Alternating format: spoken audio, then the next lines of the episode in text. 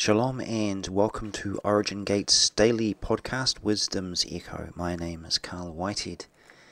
In this podcast, I'm going to be continuing on in my series about what Torah teaches us about prayer. And I would like to turn our attention to a very intriguing passage in Sefer Bereshit, the book of Genesis, that introduces a very important word in the Hebrew that speaks to the internal aspect of what it possibly means to pray. This particular verse is in 24, chapter 24, verse 63. And we read in the English beginning from verse 62. Now Yitzhak had returned from Beer Lahai and was dwelling in the Negev. And Yitzhak went out to meditate in the field toward evening. And he lifted up his eyes and saw, and behold, there were camels coming.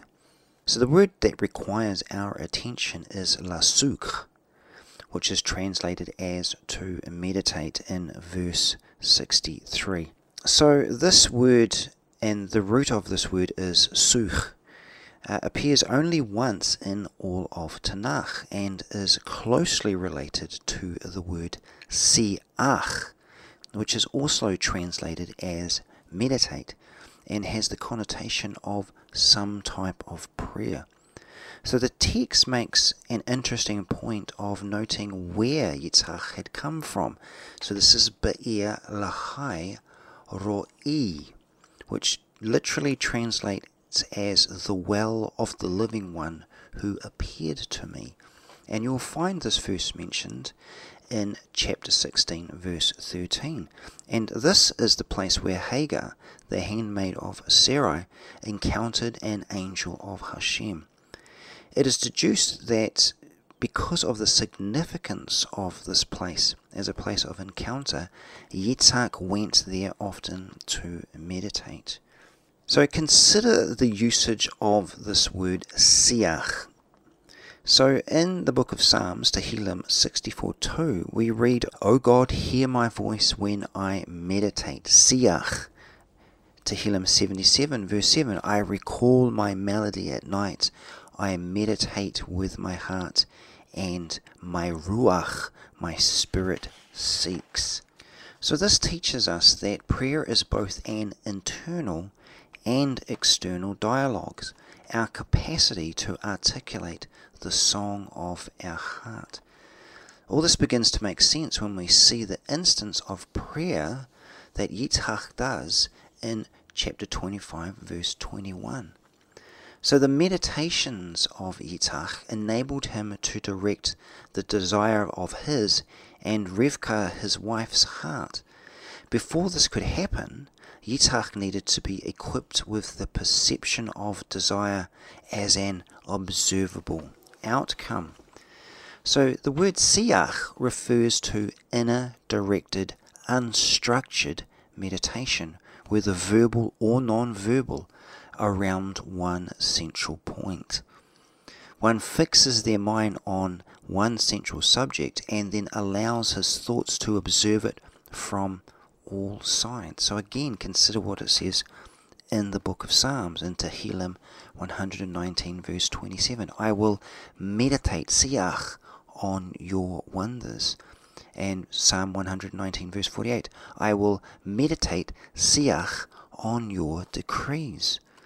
This shows us that prayer as an overflow of meditation needs to be centered on the observation of God's supremacy over the natural as described through His Word his faithfulness to fulfill that which he has spoken. So, how does this play out in the life of Yitzhak and Rivka? So, Rivka was not conceiving, yet the word of Hashem as covenantal inheritance indicated that Yitzhak and Rivka were going to have children.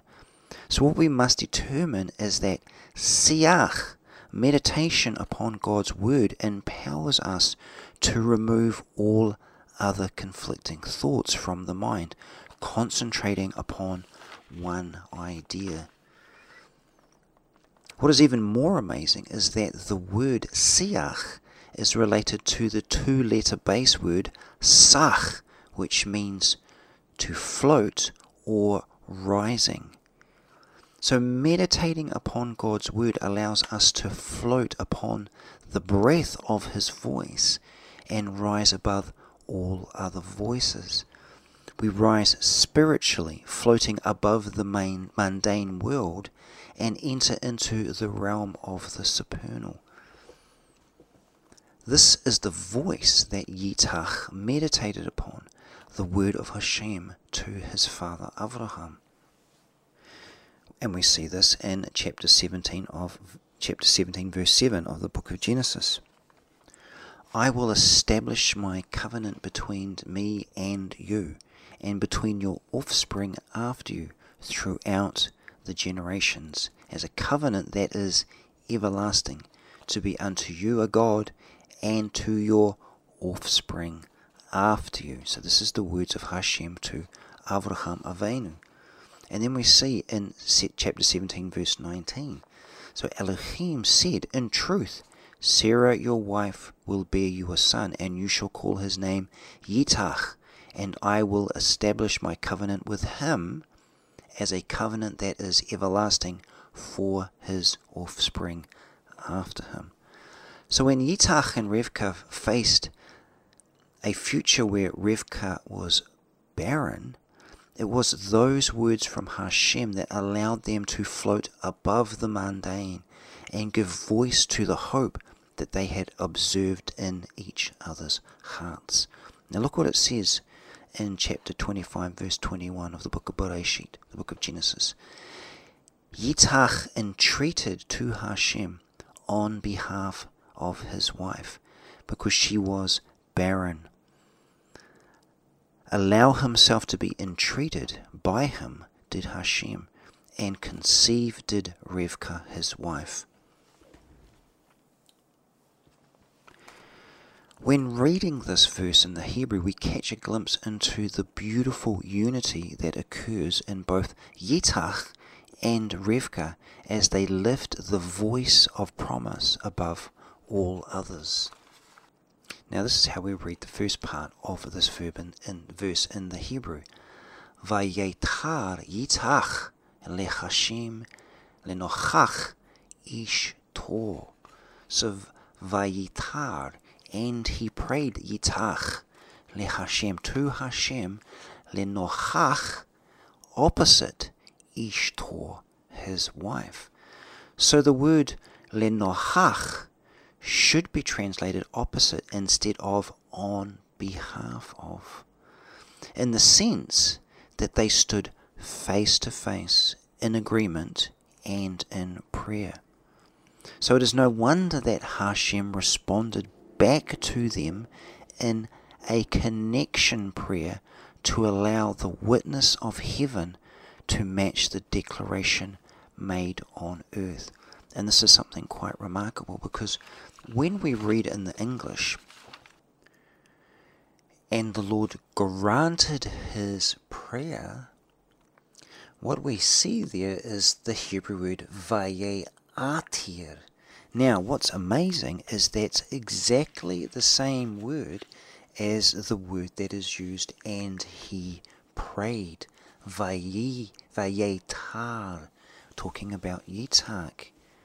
So this is a wonderful response. So the response of heaven, the response of the heart of Hashem, because of how Yitzhak had learnt to suach or siach, meditate and allow his meditation of the voice of God to lift him above the mundane so he could observe it in the atmosphere of heaven. And because he did that, with his wife while they were praying.